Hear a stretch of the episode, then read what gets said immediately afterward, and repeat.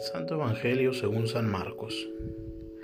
El primer día de los ácimos, cuando se sacrificaba el Cordero Pascual, le dijeron a Jesús sus discípulos, ¿Dónde quieres que vayamos a prepararte la cena de Pascua?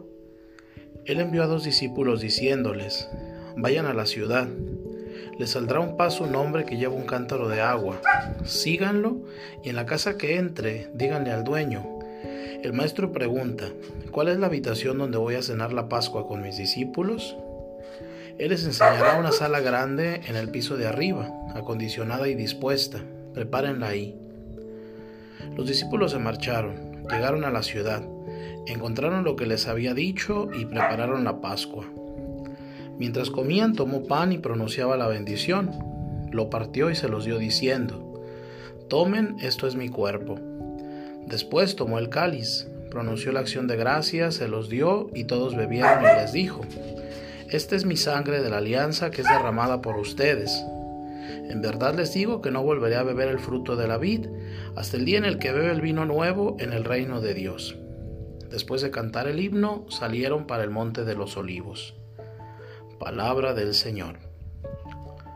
Hoy es la solemnidad del Corpus Christi, uno de los días más gozosos y festivos del calendario litúrgico.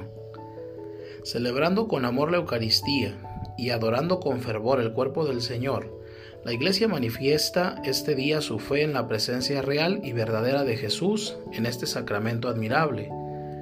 La Eucaristía es el sacramento del inmenso amor del Señor en el que se conmemora su Pascua Salvadora. Es el sacramento que vivifica, alimenta y fortalece nuestra existencia cristiana. Vivir de la Eucaristía y vivir la Eucaristía con todo lo que ello implica es el compromiso que renovamos en este hermoso día que reluce más que el sol, como rezaba un refrán popular. En este año jubilar del centenario de Santo Domingo, destacamos la importancia dominicana de esta fiesta. Santo Tomás de Aquino compuso, a instancia del Papa, los himnos litúrgicos de este día. En su elaboración, el doctor eucarístico, no solo despliega su genio teológico y literario, sino sobre todo su profunda vivencia del misterio eucarístico. De Santo Domingo los cronistas nos dicen que se preparaba largamente para la Eucaristía y que en la celebración de la misma abundaba en lágrimas. La orden tiene concedido poder celebrar el Corpus Christi. La espiritualidad dominicana, la Eucaristía es un elemento clave pues en ella el predicador vive el amor que anuncia después como buena nueva. Honremos a Cristo, pan de vida, y digámosle como aquellos del Evangelio, Señor, danos siempre de ese pan.